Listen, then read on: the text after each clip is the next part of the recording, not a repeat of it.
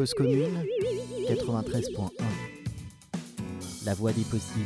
Très heureux de vous, de vous retrouver pour ce cycle de conférences. Il a été conçu à partir d'un livre, ce livre La Société vue du don. Et je vous en dis juste quelques mots, et je ne veux pas voler trop de temps à notre conférencier du jour, Alain Caillé, mais pour euh, expliquer un peu l'esprit dans lequel euh, notre réflexion, dans le cadre de ce livre, aussi dans le cadre de la revue du MOS, Alain Caillé vous en parlera, il en est le directeur, moi j'y contribue également. Nous avons publié différents numéros. Vous verrez certaines conférences de ce cycle s'inspirant très directement de numéros qu'on a pu euh, publier. Mais voilà, l'origine de ce cycle, c'est cet ouvrage avec euh, l'idée, en quelque sorte, que justement, cette question-là, le don fait-il encore société? On, ne saurait y répondre euh, négativement, bien sûr, sinon on ne serait pas là pour se, pour se retrouver. Mais justement, prendre au sérieux, aujourd'hui, cette question du don, essayer de montrer que, contrairement à ce que l'on pourrait penser, c'est-à-dire que le don, c'est avant tout une affaire de sauvage, le don, c'est bon pour les autres, là-bas les sociétés traditionnelles se sont peut-être pensées dans le langage du don, mais ce n'est pas notre langage, ce n'est pas notre idiome, c'est davantage celui de l'intérêt, du pouvoir. Donc il y a cette euh, tentation effectivement de considérer que le don renverrait à une sorte de passé euh, révolu, à quelque chose de bien irénique, à quelque chose de bien naïf. donc la tentation est grande de délaisser cette question du don, soit aux anthropologues, hein, qui s'occupent des sauvages bien loin, ou alors de le laisser aussi aux philosophes, aux grandes abstractions, à la quête du don le plus pur, du don le plus parfait tellement parfait qu'il est plus hauteur d'homme, tellement parfait euh, qu'il ne jouerait plus aucun rôle justement dans la structure des liens qui nous unissent les uns aux autres, ne permettrait plus de rendre compte également de nos identités. Et donc le pari que l'on a fait, voilà, c'est que la, petite ou la grande musique que jouent les acteurs sociaux dans la famille, euh, dans le champ euh, du travail, dans le monde de l'entreprise, dans le monde de la santé, de l'art, de la science, eh on pourrait peut-être tenter de, la lire justement en clé de don. Hein, donc la proposition qu'on vous fait, c'est en quelque sorte de chausser des lunettes, hein, ces lunettes du don, pour essayer de, voir autrement euh, ce qui est en jeu dans nos sociétés les plus contemporaines, donc vraiment aujourd'hui, et dans les situations les plus concrètes. Hein. quitter un peu l'abstraction des philosophes, quitter euh, l'exotisme, avec beaucoup de guillemets, des anthropologues, pour prendre au sérieux ce pari, cette invitation à lire la société justement en, clé de don. Donc c'est notre projet. J'en dis pas davantage, simplement pour euh, expliquer un petit peu comment le cycle va se structurer. Il est évident qu'on ne pouvait commencer que par une, conférence d'Alain Caillé, qui est ici, qui va nous, qui va nous rejoindre. Je vous l'ai dit, Alain Caillé est fondateur du mouvement anti-utilitariste dans les sciences sociales jeu de mots avec bien sûr M-A-U-S-S, Marcel Mauss, le fondateur de l'anthropologie française et par ailleurs l'auteur de ce texte classique, L'essai sur le don, publié en 1924.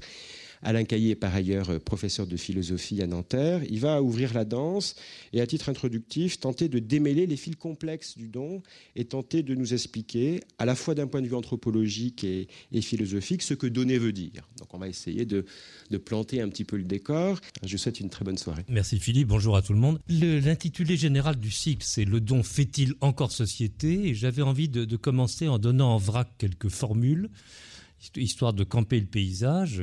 Première formule, c'est toujours le don qui a fait société, seul le don peut faire société. Et c'est ce qui s'est passé dans, l'histoire. Peut-être, deuxième temps, le fait-il moins que par le passé, peut-être est-il menacé. Et deuxième volet, et troisième volet, euh, probablement seule une réévaluation des pouvoirs du don à une autre échelle, à l'échelle du monde contemporain, à l'échelle des temporalités contemporaines, seule une réévaluation des, potentialités des pouvoirs du don pourrait probablement nous sauver, nous sauver dans les, années à venir. J'avais en tête la formule de Heidegger, seul un Dieu peut nous sauver. Je dirais seul le don et le politique peuvent nous sauver, car effectivement ce que je dis n'a de sens, à mon avis, recevable que si l'on développe une conception politique du don, et je dirais inversement, que si on comprend le don, le politique, à travers je vais parler comme Philippe, à travers les lunettes du, don. Bah, du coup, je vais essayer de procéder en trois temps. Dans un premier temps, je présenterai les, les, réflexions menées autour de la revue du MOS depuis une trentaine d'années et qui nous amènent justement à cette conception politique du don, non pas une conception euh, spéculative, euh, philosophique ou religieuse ou théologique, une conception politique du don.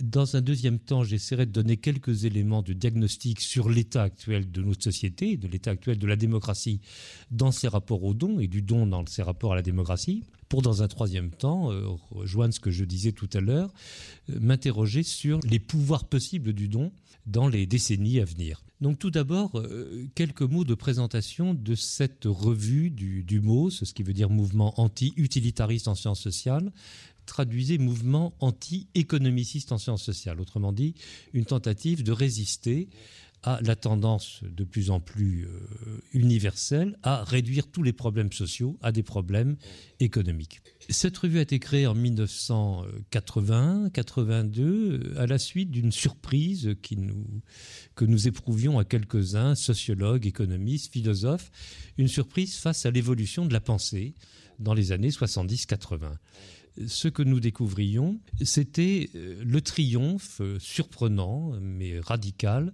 de ce qu'on peut appeler le modèle économique dans les sciences sociales et en philosophie. Pendant deux siècles, les économistes s'étaient appuyés sur une certaine représentation de l'homme, du sujet humain, la représentation dite de l'homo economicus, sur l'idée que les hommes doivent être considérés comme des calculateurs égoïstes, intéressés, indifférents les uns aux autres.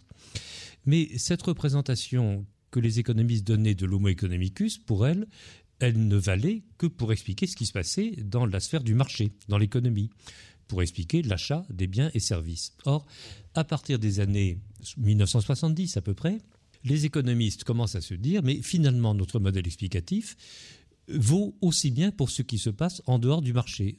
On peut, on doit calculer la rentabilité de l'investissement dans le savoir, parce que c'est rentable de faire des études ou pas.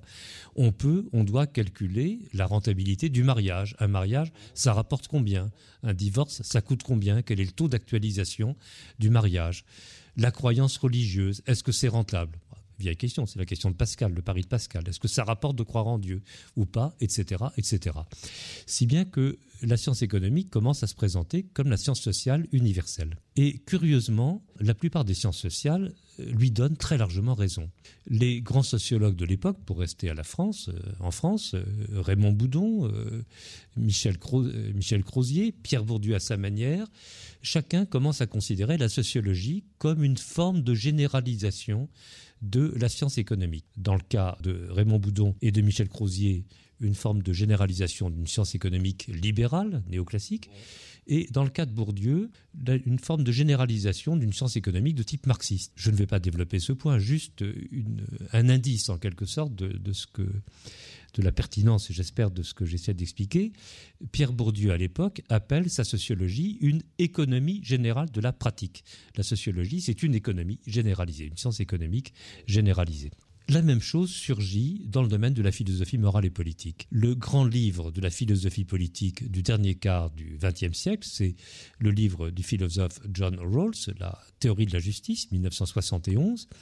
Ben, qui pose la question suivante. Comment définir les institutions d'une société juste en faisant l'hypothèse que la société n'est composée que d'hommes économiques ordinaires? Il s'agit de penser la justice du point de vue de l'homme économique. C'est cette évolution de la pensée qui nous paraît très étonnante et qui nous motive à euh, créer cette revue, euh, au départ qui est juste un petit bulletin euh, informel qui permet d'échanger des idées, quelques analyses. Cette revue qui s'appelle donc Revue du MOS, dont le nom, comme le rappelait Philippe Chenal tout à l'heure, a une double signification. Premièrement, mouvement anti-utilitariste en sciences sociales et deuxièmement, un hommage à Marcel Mauss, l'auteur de L'essai sur le don, l'héritier d'Émile Durkheim, fondateur de la sociologie française, et euh, Marcel Mauss lui-même, fondateur, créateur de l'ethnographie scientifique française dans les années 1920-1930. Pourquoi cette référence à Marcel Mauss?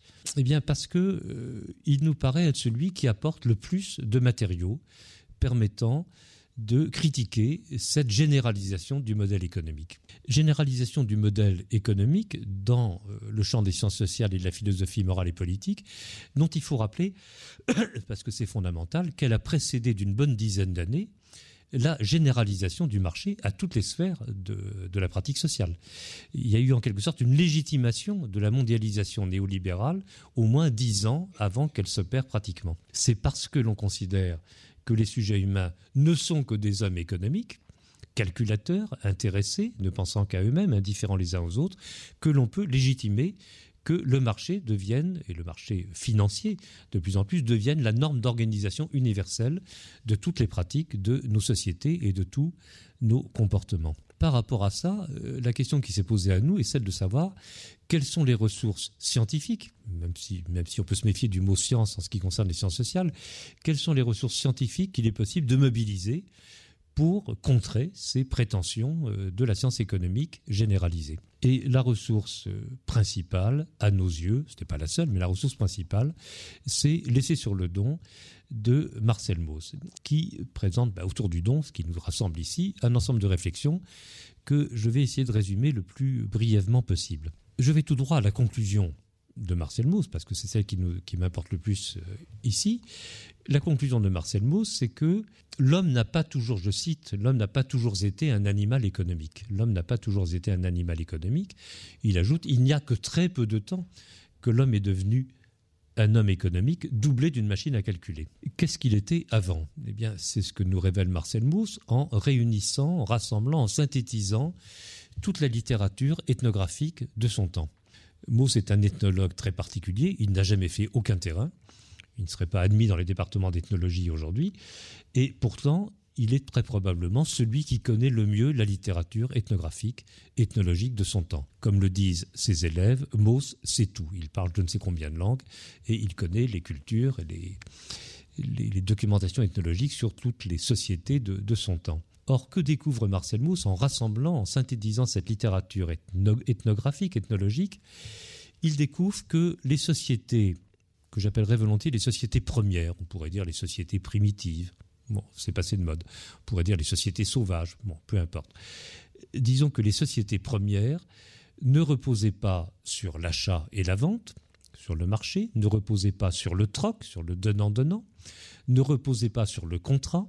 Et ça, c'est important, puisque toute la philosophie occidentale euh, fait reposer la, société sur un contrat social originel. Non, ces sociétés ne reposent pas sur le contrat. Alors sur quoi? Eh bien, nous dit Mauss, elle repose sur ce qu'il appelle la triple obligation de donner, recevoir et rendre. Autrement dit, de faire circuler des dons, de faire circuler des présents. Je vais traduire un peu différemment. Triple obligation de se montrer généreux et de reconnaître la générosité des autres. Dissipons tout de suite une équivoque. Dès qu'on emploie le mot don, on a en tête des images de la charité, de la philanthropie ou de l'altruisme. Or, le don que Mauss découvre à l'œuvre dans les sociétés archaïques n'a rien à voir, en tout cas originellement, avec la charité, le désintéressement radical. Il s'agit, pour employer les termes de Mauss lui-même, de ce qu'il appelle un don agonistique, du grec agon, la rivalité, le conflit. Le don, curieusement, est une forme de guerre. Dans ces sociétés archaïques, on se bat à coups de dons, on rivalise de dons. Et l'objectif n'a rien de charitable. Comme le dit Marcel Mauss lui-même, il s'agit à travers les dons que l'on fait, de placer les autres à l'ombre de son nom. Je reprends les formules de Marcel Mauss. Les placer à l'ombre de son don, de les aplatir. Il s'agit d'aplatir son rival en générosité, en montrant que l'on est plus généreux que lui. Car de fait, comme il l'établit, celui qui ne peut pas rendre le don qui lui a été fait, celui-là devient amoindri socialement, tombe dans la dépendance, il est l'obligé, rappelez-vous le, vocabulaire du don, je suis votre obligé, il devient l'obligé de celui qui lui a donné ce don qu'il ne peut, qu'il n'est pas en mesure de rendre, au moins à parité. Donc le don est une forme de guerre, première idée. Simplement, c'est une guerre qui est d'un intérêt prodigieux, parce qu'elle a une vertu extraordinaire, elle permet de passer de la guerre pour de bon, de la guerre qui fait des morts et des blessés, à la guerre de générosité, à la rivalité, pour se montrer le plus généreux possible. Et c'est en cela que le don se révèle l'opérateur politique par excellence, c'est un acte politique, puisqu'il permet, il est ce qu'il permet, le seul acte qui permet de transformer les ennemis en alliés, les ennemis en amis. Avec ses amis, on va continuer à rivaliser de générosité, mais ils seront devenus des amis et des alliés. Le don est donc un opérateur politique qui instaure, on pourrait dire, une triple alliance. Il instaure tout d'abord une alliance horizontale, une alliance entre les guerriers, les jeunes hommes, ou un peu moins jeunes, ceux qui se battaient, qui déposent les lances et qui se disent, qui en échangeant des présents au lieu d'échanger des morts et des blessures, se disent, eh bien, si nous devenions alliés et amis plutôt que combattants. Première dimension de l'alliance que j'appelle l'alliance horizontale. Cette alliance horizontale, elle se scelle en effectuant les dons les plus précieux qui sont les dons des femmes. Les guerriers se donnent leurs filles ou leurs sœurs et en donnant les femmes, ils donnent celles qui produisent la vie, celles qui donnent la vie, et donc ils instaurent une deuxième alliance qu'on pourrait appeler une alliance verticale, une alliance entre les générations, une alliance avec les ancêtres et une alliance avec les enfants à venir, une alliance entre le passé et l'avenir. Cette deuxième alliance euh, se scelle à son tour par une troisième alliance qui vient les symboliser toutes les, toutes les, qui vient symboliser les deux premières. Une alliance avec, qu'on pourrait appeler une alliance diagonale qui traverse les, les deux premières, une alliance avec ce que j'appelle les entités invisibles. ce troisième axe de l'alliance, c'est l'alliance qui instaure la dimension du religieux, la dimension des, religions, éventuellement par le sacrifice, mais pas toujours par le sacrifice. Donc voilà la formule centrale de la société première. Ces sociétés premières sont de part en part structurées par le don, pour le don. L'obligation est faite au sujet humain de se montrer généreux. Je dis bien se montrer généreux sont-ils réellement généreux? Ben, C'est là où on va entrer dans toutes les complications sur l'essence du don. Est-ce qu'ils sont réellement généreux? Ben, On n'en est pas encore là. Pour l'instant, le problème, c'est de se montrer généreux et de reconnaître la générosité des autres. Avec les éléments dont nous disposons tout de suite, on a deux choses. On a l'idée que la paix se perd à travers l'échange des dons. Et deuxième euh, dimension, il s'agit de montrer qu'on est généreux et de reconnaître que les autres le sont également. Voici une deuxième notion importante. La structuration politique des sociétés se fait à travers la reconnaissance de l'égale dignité en générosité des membres de la société, de ceux qui étaient hier les ennemis et qui sont aujourd'hui devenus les amis. Le don est-il réellement généreux? On est bien obligé d'entrer ici dans euh, la querelle de définition et de faire retour à cette question de l'altruisme et du désintéressement dans le don. Je vais dire tout de suite, du coup, ce que je pensais aborder dans une deuxième partie. Toute cette discussion sur le don est rendue extrêmement complexe en raison de la longue tradition religieuse et théologique dans laquelle elle a été prise et de tout un ensemble de formulations philosophiques contemporaines. Cette conception qu'Amos du don, il faut la conquérir entre deux conceptions qui semble rendre le don impossible. Première conception, l'idée que, au bout du compte, les êtres humains sont toujours, quoi qu'ils fassent, quoi qu'ils disent, des calculateurs intéressés, et que donc le don ne peut être qu'un faux semblant, une illusion, une illusion hypocrite. Ça, c'est l'interprétation des économistes, ou c'est très largement l'interprétation de Bourdieu de Bourdieu. Le don, c'est ce qui permet d'accumuler du capital symbolique qui permettra d'accumuler du capital économique. Le don est impossible parce qu'en fait, il n'y a que l'intérêt qui mène le monde. Première conception dominante dans une bonne partie de la philosophie et des sciences sociales, et notamment dans la science économique, qui ne vit que de ce postulat-là. Et puis, deuxième conception, tout aussi impraticable du don, la conception d'une certaine théologie et la conception d'une certaine philosophie phénoménologique, notamment celle que développe un auteur comme Jacques Derrida, dans son livre Donner le temps, ou dans un autre livre qui s'appelle Donner la mort, ou encore un auteur comme euh, Jean-Luc Marion, dans un côté catholique, la phénoménologie catholique, dans son livre qui s'appelle Étant donné. Que nous disent ces auteurs qui essaient de dégager ce qu'ils entendent, ce qu'ils croient être l'essence du don, au sens philosophique du terme, l'essence du don? Eh bien, pour Derrida, le don représente ce qu'il appelle la figure de l'impossible. Il ajoute Si je donne, alors je ne donne pas. Si je donne, alors je ne donne pas. Bah, pourquoi c'est assez facile à comprendre? Je crois. Ce que Derrida veut dire, c'est que si je donne, c'est que je sais que je suis en train de donner. Si je sais que je suis en train de donner, c'est que je me regarde en train de donner, et que donc j'ai un intérêt narcissique à me regarder comme donateur, et que donc mon don n'est pas un vrai don. Jean-Luc Marion en rajoute encore sur cette conception radicale du don, en expliquant que pour qu'il y ait du don, il faut qu'il n'y ait pas de sujet qui donne, qu'il n'y ait pas d'objet donné, et qu'il n'y ait pas de personnes qui le reçoivent. Alors ça devient de plus en plus difficile, évidemment, comme, comme opération, mais ceci pour les mêmes raisons que, euh, que celles de Jacques Derrida.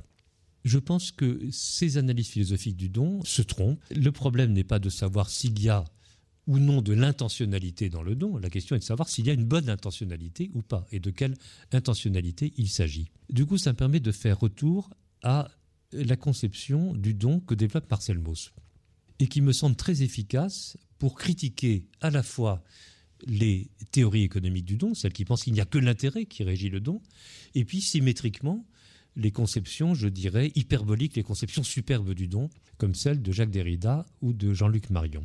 Que nous montre Mauss? C'est que dans le don, comme d'ailleurs dans toute action sociale, il entre quatre mobiles fondamentaux, organisés en deux paires d'opposés.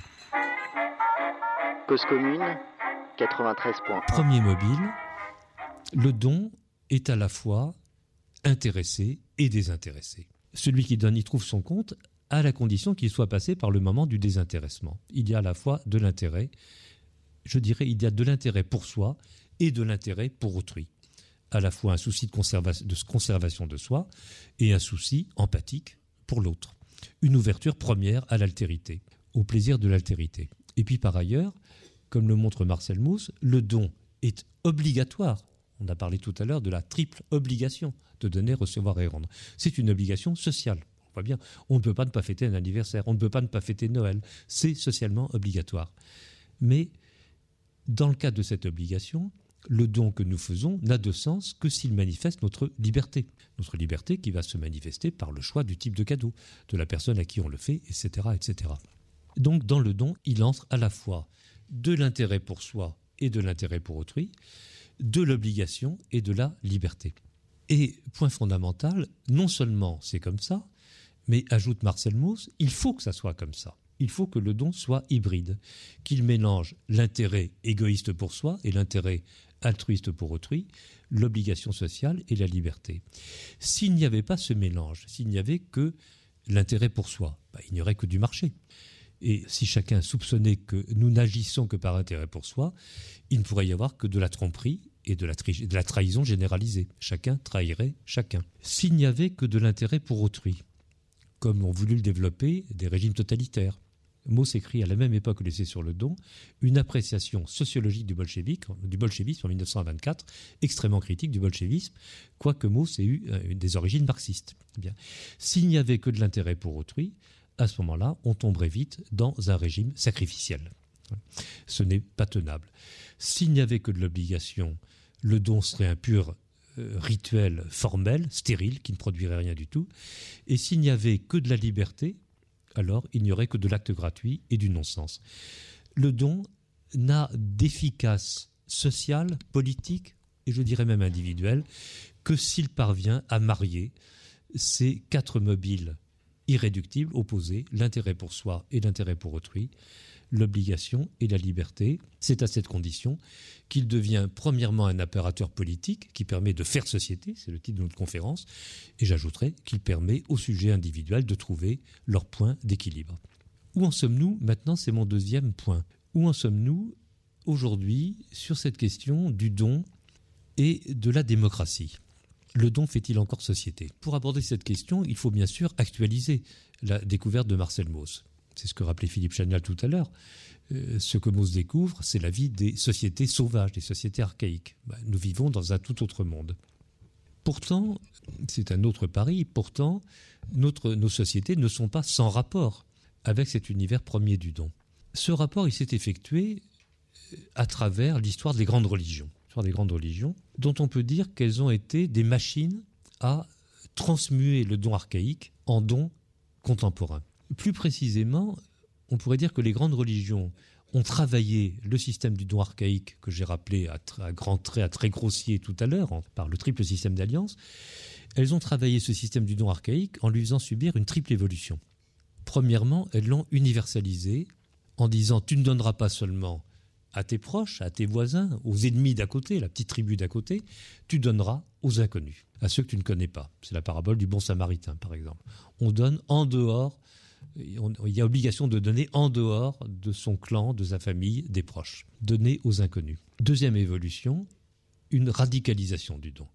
Il ne s'agit plus seulement de montrer que l'on donne, de s'afficher généreux, mais il faut donner pour de bon. Qu'est-ce que ça veut dire? On pourrait en discuter, mais c'est l'obligation qui est faite par les grandes religions, donner pour de bon, y compris en se donnant soi-même. Et troisième évolution, l'intériorisation du don. Il ne s'agit plus seulement de se montrer, de s'afficher comme un donateur, mais d'intérioriser l'obligation du don. Au fond, la seule, euh, le seul test que l'on donne véritablement, diront les grandes religions, c'est qu'on ne montre pas que l'on donne. C'est ça le bénéfice de l'opération d'intériorisation. Voilà, je crois, le gigantesque travail de moralisation du don qu'ont accompli les grandes traditions religieuses, chacune à sa manière. J'aurais tendance à dire que le point d'aboutissement de ce travail de spiritualisation, de moralisation du don, ça a été, pour notre modernité, l'avènement de l'esprit de la démocratie. Dans le cadre, au-delà de la tradition religieuse, nous avons appris à donner non seulement aux autres, aux proches, mais à donner à l'esprit de la démocratie elle-même, et cela dans le cadre de l'espace national, qui a été l'espace par excellence d'avènement et de cristallisation de la démocratie. Première piste pour euh, interroger le devenir du don depuis ses origines archaïques jusqu'à aujourd'hui. Deuxième actualisation du travail de, Marcel Mauss, celle que nous avons menée principalement au travers de, la revue du mot, c'est que d'ailleurs Philippe Chagnal l'a rassemblé notamment dans le livre qu'il a coordonné qui s'appelle La société vue du don. Je crois que nous avons progressé dans la réflexion sociologique lorsque nous avons commencé à nous dire que le don existait encore beaucoup plus aujourd'hui qu'on ne le pense habituellement. Mais pour repérer sa présence, son efficace, il faut prendre conscience que nous vivons sans nous en apercevoir, dans deux types de sociétés, de rapports sociaux différents, entre lesquels nous passons de manière continue, sans trop y prendre garde. Deux types de rapports sociaux, deux types de socialités, que j'appelle respectivement la socialité primaire et la socialité secondaire. La socialité secondaire, c'est celle de euh, la société moderne. C'est celle qui domine dans l'espace du marché, dans les entreprises, dans les administrations, dans le monde de la science dans cet espace-là, je, donne une définition de ce que j'appelle la socialité secondaire, dans cet espace-là, l'efficacité fonctionnelle des personnes est plus importante que leur personnalité. Je vais à la poste, si la postière est charmante, tant mieux, ou le postier me fait un sourire, tant mieux, mais ce qui m'importe, c'est que la lettre parte et qu'elle arrive. La l'efficacité fonctionnelle des personnes est plus importante que les personnes elles-mêmes et que leur personnalité. En revanche, dans le registre de la socialité primaire, la famille, l'alliance, le voisinage, la camaraderie, l'amitié, les petites associations, tout ce monde des relations face à face. Dans ce monde-là, la personnalité des personnes importe plus que les fonctions qu'elles accomplissent. C'est pas qu'il ne faut pas qu'elles accomplissent leurs fonctions. Dans la famille, il y a 36 000 fonctions à accomplir. D'abord gagner de l'argent, et puis payer le loyer, etc., etc. Mais la famille, survie, comme les relations amicales ou amoureuses, pour autant que la personnalité des personnes importe plus que ce qu'elles font. Sans ça, on se sépare. Notre hypothèse, c'est que, aujourd'hui encore, ce monde de la socialité primaire reste régi par ce que Mauss appelait la triple obligation de donner, recevoir et rendre. C'est en faisant circuler des dons au sein de la famille, entre les amis, que nous reconnaissons ces personnes comme des personnes singulières dont la personnalité importe plus que les fonctions qu'elles accomplissent ou que l'utilité matérielle qu'elles ont, qu'elles ont pour nous. Une fois qu'on a dit ça, il est possible de faire retour au monde de la socialité secondaire et de s'apercevoir que les analyses qui en sont données généralement sont très souvent euh, extraordinairement limitées. Deuxième actualisation de la leçon de Mauss sur le don dans les sociétés archaïques. Et puis, on peut généraliser pour euh, retrouver ce que j'annonçais au début euh, en parlant d'une conception politique du don. Lorsque nous parlons de relation de don, nous avons tendance à nous imaginer uniquement une relation de personne à personne, à nous dire le don, c'est ce qu'une personne donne à une autre personne. Je crois que c'est une conception trop, trop limitée. Il y a bien sûr cette dimension qu'on pourrait appeler une dimension micro-sociologique du don. Une personne donne à une autre personne. Mais il y a aussi une autre dimension qu'on pourrait appeler méso-sociologique, et qui concerne notamment le monde des associations. Dans le monde associatif, chacun donne de sa personne et de son temps à d'autres personnes pour une cause commune. Mais il faut encore généraliser, et je crois que l'on peut dire qu'une communauté politique, c'est un espace de dons entrecroisés. C'est un espace au sein duquel les membres de la communauté politique, par exemple la nation, reçoivent les dons des générations antérieures, les dons de culture, les dons de savoir, les dons de patrimoine, etc., les font fructifier ou pas. Et puis c'est l'espace au sein duquel on accepte de se donner les uns aux autres. Les étrangers, à la communauté politique, c'est ceux auxquels on ne donne pas et dont on ne reçoit pas. L'espace politique, c'est celui, c'est l'espace de ceux à qui l'on donne et dont, on reçoit. On peut généraliser cette formule et dire que le politique, c'est-à-dire ce geste qui instaure, qui fait advenir une communauté politique, une société, le politique, c'est l'intégrale des dons que se font les membres, l'intégrale au sens quasiment mathématique du terme, l'intégrale des dons que se font les membres d'une société, ou au contraire qui ne se font pas, l'intégrale des conflits, des, dons de blessures ou de morts qu'ils s'infligent. Voilà. Où en sommes-nous de ce point de vue-là? Qu'est-ce qui subsiste du don aujourd'hui dans sa capacité à faire société, à structurer une communauté politique? Il faudrait, pour approfondir cette discussion, se demander où nous en sommes de la dynamique démocratique elle-même. On pourrait distinguer quatre grandes conceptions qui s'affrontent aujourd'hui de l'état de la démocratie. Des conceptions optimistes, celles qui pensent que la démocratie va triompher à l'échelle mondiale, à travers quelques soubresauts, mais que le principe de la libre élection, la liberté de l'opinion, des partis, etc., triomphera à terme, même en Chine, pour aller vite. Voilà, conception optimiste. Il y a toujours des conceptions nihilistes, soit d'extrême droite, soit d'extrême gauche, celles qui pensent que la démocratie n'a jamais existé, que c'est une pure illusion, c'est un leurre, un leurre idéologique. Il y a des conceptions pessimistes, celles qui pensent que la démocratie a existé, mais qu'elle est en train de disparaître, qu'elle est en train, comme dirait le philosophe Marcel Gaucher, de se retourner contre elle-même, qu'elle s'autodétruit. Il y a des conceptions hybrides de la démocratie, celles qui pensent que la démocratie régresse sur certains plans, on vote de moins en moins en moyenne, on se mobilise de moins en moins dans les partis politiques, mais en revanche, on s'engage plus dans des petites associations. Bon an, mal an, ce que l'on perd d'un côté, on le gagnerait de l'autre. Quatrième conception possible. J'ai pour ma part, mais je ne développerai pas ici, une conception à la fois plus pessimiste et plus, optimiste de la question. Plus pessimiste parce que je pense que nous sommes en train de vivre une sorte de retournement des expériences totalitaires du XXe siècle. Nous vivons dans un régime que j'appellerais de totalitarisme à l'envers. Là où les totalitarismes d'hier voulaient à tout prix faire des grands corps unifiés, le grand corps du prolétariat, le grand corps de la race aryenne, le grand corps de l'État, et répudier le pôle de l'individu, faisait réputer illégitime tous les intérêts individuels, il me semble que nous vivons la symbolisation inverse, que c'est tout ce qui est de l'ordre du commun qui est désormais réputé nul et non avenu, illégitime, quasiment obscène. Seul ce qui est de l'ordre de l'individuel, voire de l'infra-individuel, de la parcelle d'individu, devient légitime, si bien qu'à partir de là, il devient très difficile de faire du commun et très difficile de faire circuler les dons. On pourrait dire de même, euh, dans cette veine, euh, dans la veine pessimiste, on pourrait dire de même que toute cette sphère des dons qui circule au sein de ce que j'appelais tout à l'heure la socialité primaire, tout ce qui circule est en train de régresser, que cette part de la socialité primaire, des relations de personne à personne, naturelle, spontanée, est en régression constante face au poids croissant de la socialité secondaire. C'est ce que le philosophe Habermas appelle la colonisation de la vie quotidienne par le système qui est de plus en plus importante, et cette colonisation de la vie quotidienne par le système amène une régression de l'esprit du don. Et puis, par ailleurs, ce qui vient compliquer le tableau, c'est que nous voyons naître sous nos yeux ce que j'appellerais un troisième type de société, une société monde qui n'a jamais existé jusqu'à présent. De manière idéale typique, on peut en effet dire que dans l'histoire se seront succédés trois grands types de sociétés. Tout d'abord, la petite société, celle que je décrivais tout à l'heure, en rappelant les découvertes de Marcel Mauss, la petite société de l'entre-soi structurée par le don et les symboles. Après, il y a eu le règne des grandes sociétés. On faisait société avec des étrangers, auxquels on était unis par la religion, par exemple la communauté des croyants de l'islam, une grande société d'un milliard de personnes, ça rassemble des étrangers sous une croyance commune. Et puis il y a, il y a eu aussi les grandes sociétés politiques, des démocraties modernes, des millions, des dizaines de millions d'étrangers unis sous la loi commune de la nation, de la loi démocratique de la nation.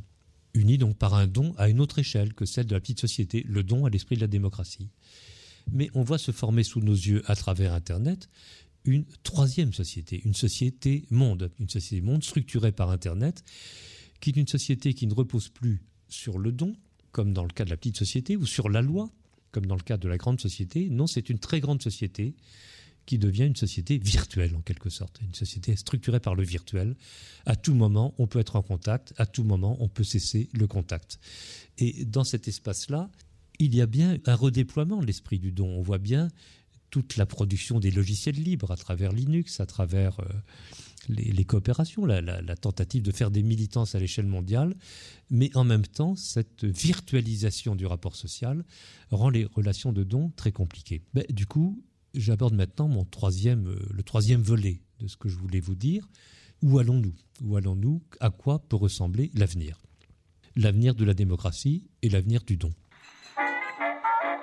Cause commune 93.1 je vais reprendre sur ce point un petit, un petit article que, que, j'ai écrit qui est paru ce matin dans Libération et que curieusement je vais démarrer par un, un rappel historique, le rappel d'un texte écrit en 1797, et je le rappelle parce que je le trouve toujours très pertinent, un texte écrit en 1797 par euh, ce qu'on appelait le publiciste à l'époque, le, le, philosophe, qui s'appelait Thomas Penn, Thomas Penn, qui était euh, un Anglais qui avait euh, été en 1776 le principal défenseur de la Révolution américaine, et puis après, contre la critique euh, réactionnaire de la Révolution française par Burke, le grand défenseur de la Révolution française et des droits de l'homme. On peut dire que Thomas Paine, c'est le penseur par excellence des droits de l'homme.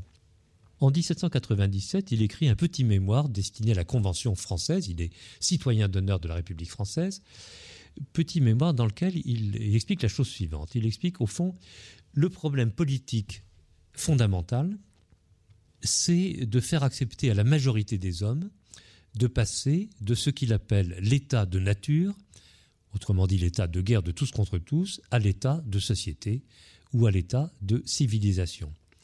Et pour assurer ce passage de l'état de nature à l'état de société ou de civilisation, il faut bien sûr que les hommes y trouvent leur compte, qu'il soit, plus intéressant pour eux de vivre en société que de vivre dans la guerre de tous contre tous. Bien, je trouve, j'aime bien cette formulation et je trouve qu'elle revêt malheureusement une actualité considérable. Euh, nous voyons bien les, menaces euh, de conflits, de guerres généralisées qui guettent le monde, et notre problème, plus que jamais, c'est celui d'amener la grande majorité de l'humanité à préférer l'état de société et l'état de civilisation à l'état de nature, autrement dit à l'état de guerre de tous contre tous. Qu'est-ce qui pourrait les y conduire? Qu'est-ce qui pourrait rendre un avenir démocratique pacifié plus ou moins désirable? Vaste, euh, vaste sujet. Quelles seront les évolutions du monde? Il y a 36 000 questions à poser. Mais il me semble que la question fondamentale, c'est la suivante. Mon intuition, c'est que les fondements philosophiques de la démocratie moderne ne seront pas suffisants pour euh, faire préférer la démocratie au XXIe siècle à d'autres formes de régime politique. Ces fondements philosophiques de la démocratie moderne sont des fondements utilitaristes. Et là, je rejoins le mot, ce mouvement anti-utilitariste en sciences sociales. Ça veut dire quoi des fondements utilitaristes? Je ne veux pas entrer dans une discussion sur euh, la définition de l'utilitarisme, qui est un sujet complexe, je rappellerai simplement la définition, la caractérisation la plus générale, qui est celle que donne la philosophe Anna Arendt, et que je trouve très juste. Par proposition, par doctrine utilitariste, elle entend les doctrines qui ramènent tous les problèmes, toutes les questions qui se posent à l'humanité, au sujet individuel, à une unique question à quoi ça sert? À quoi ça sert? Et même plus précisément, à quoi ça me sert? Voilà. Ça, c'est la question utilitariste typique. Or, il me semble que pour l'essentiel, les philosophies de la démocratie dont nous sommes les héritiers sont des philosophies d'inspiration utilitariste. Elles se représentent le choix de la démocratie comme un choix effectué, il suffit de se rappeler la Déclaration des droits de l'homme et du citoyen, comme un choix effectué par des individus séparés qui s'associent librement dans la poursuite de leur avantage particulier. Autrement dit, la démocratie est valorisée pour des raisons utilitaristes, parce qu'elle permet aux individus de maximiser leurs avantages individuels. La démocratie est choisie parce qu'elle est utile. Qu'est-ce qui va se révéler insuffisant dans cette conception de la démocratie, cette conception utilitariste de la démocratie? Eh bien, je crois trois choses. Cette conception va se trouver prise en défaut sur trois, euh, trois plans différents. Premier plan, elle est trop occidentalo-centrée. Trop occidentalo-centrée et euh, doublement occidentalo-centrée. D'une part, ces démocraties ont fonctionné parce qu'elles ont permis à l'Occident, alors quel langage employer Est-ce qu'on va dire de pomper ou d'absorber une partie des ressources du reste du monde, des ressources économiques du reste du monde? Ça, c'est l'occidentalocentrisme économique, même sans reprendre des vieilles théories de l'impérialisme. Et puis par ailleurs, euh, ces conceptions de la démocratie sont occidentalocentrées parce qu'elles reposent sur la certitude de la supériorité absolue de la civilisation occidentale sur les autres civilisations du monde. Or, nous, ne dépasserons pas la guerre de tous contre tous si nous n'entrons pas dans une logique de reconnaissance, je reviens au thème de la reconnaissance qui faisait la paix, une logique de la reconnaissance de la valeur, pas nécessairement égale, mais de la valeur à égale parité des différentes cultures ou des différentes civilisations. Il y a un problème de, maintenant que nous sommes entrés dans une ère postcoloniale, un problème de reconnaissance de l'égale légitimité des différentes traditions culturelles et cela nous mène au-delà des conceptions utilitaristes de la démocratie. Par ailleurs, deuxième insuffisance de ces conceptions, il apparaît maintenant, je crois, assez clairement qu'une des raisons pour lesquelles les, populations de l'Europe occidentale, des États-Unis, ont fini, je dis bien, ont fini par préférer la démocratie aux dérives totalitaires possibles de l'avant-deuxième guerre mondiale, la raison fondamentale, ça a été des taux de croissance extraordinairement importants pendant les Trente Glorieuses, des taux de croissance de 4 à 5% qui ont permis à tout le monde, notamment en France ou en Europe occidentale, d'espérer un avenir matériel meilleur, d'espérer une situation sociale plus élevée que celle de ses parents et d'espérer pour ses enfants une situation sociale encore plus élevée que celle que l'on avait soi-même.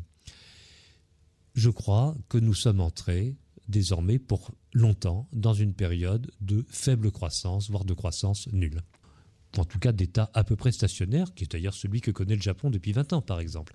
Bien, je crois que la même chose va survenir pour l'Europe occidentale et pour les États-Unis, qui ont eu de la croissance depuis 20 ans par miracle, en quelque sorte, par tromperie, par trompe-l'œil de spéculation financière généralisée, mais il n'y avait pas de véritable croissance derrière. Question qu'est-ce qui va se passer? La démocratie sera-t-elle toujours autant valorisée, adoptée, s'il n'y a plus cette perspective de croissance indéfinie?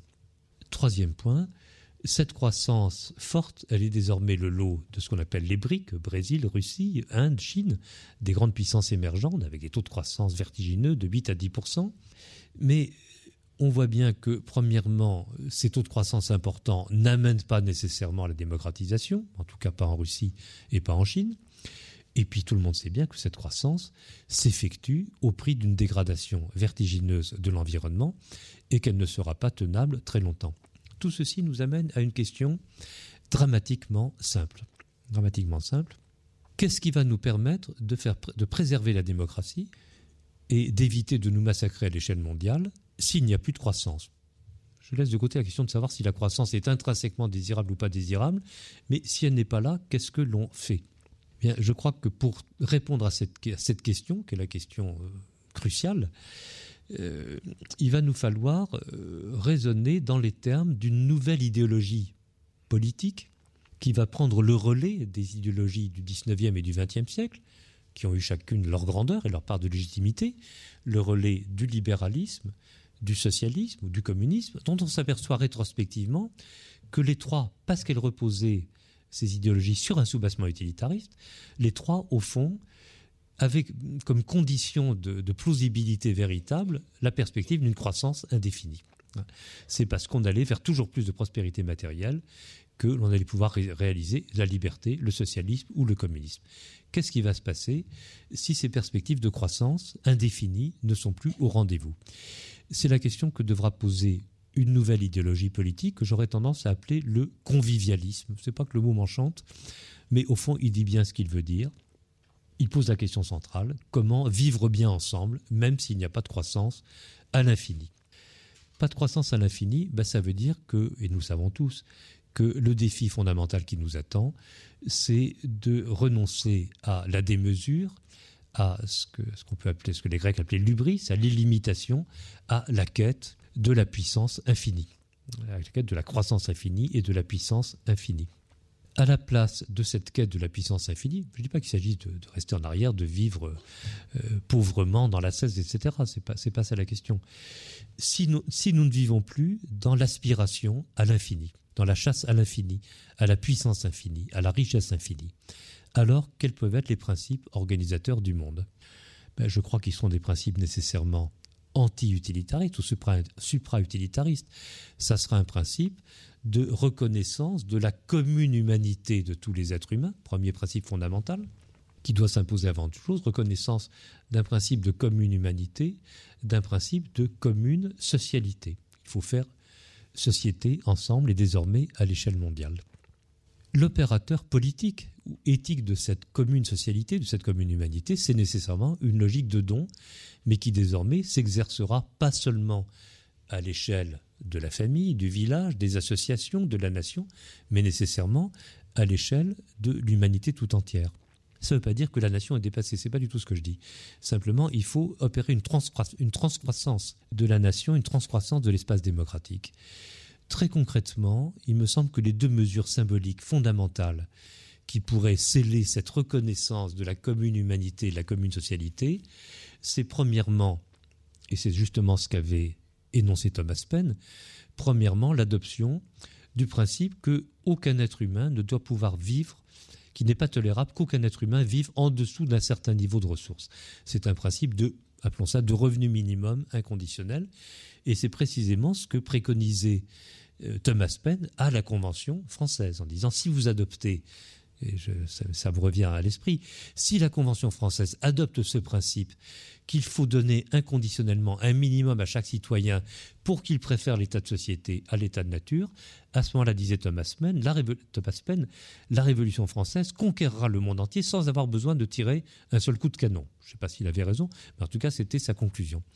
Premier principe, la reconnaissance de la commune humanité passe par l'affirmation que tout être humain a droit à un niveau de vie minimum qui l'empêche de sombrer dans l'abjection de la misère. Et puis, symétriquement, eh bien, il faut affirmer qu'aucun être humain ne doit être admis à céder au mirage de l'illimitation, à la quête de la richesse ou de la puissance infinie. Et ce deuxième principe, ben, euh, cette idée débouche sur l'idée d'un niveau de revenu maximum. Un niveau de revenu maximum qui peut être très élevé, on peut en discuter. Pour en discuter du, seuil qui serait désirable, mais je crois qu'il est absolument vital d'affirmer ce principe de limitation, car si certains sujets, si certains individus sont euh, reconnus légitimes dans la respiration à la puissance, à la richesse infinie, alors il ne peut plus exister de commune humanité ou de commune socialité. Et voilà ce qui m'amène à ma conclusion. En un mot, je pense, c'est ce que je disais au début, seul le don peut nous sauver, seul le don entendu comme un opérateur politique, un opérateur politique qui permette de réaffirmer la commune humanité de tous les hommes et d'instaurer à l'échelle mondiale ce principe d'autolimitation du désir de puissance de l'humanité par adoption d'un principe de revenu minimum et de revenu maximum. Ben, je vous remercie. Cause commune 93.1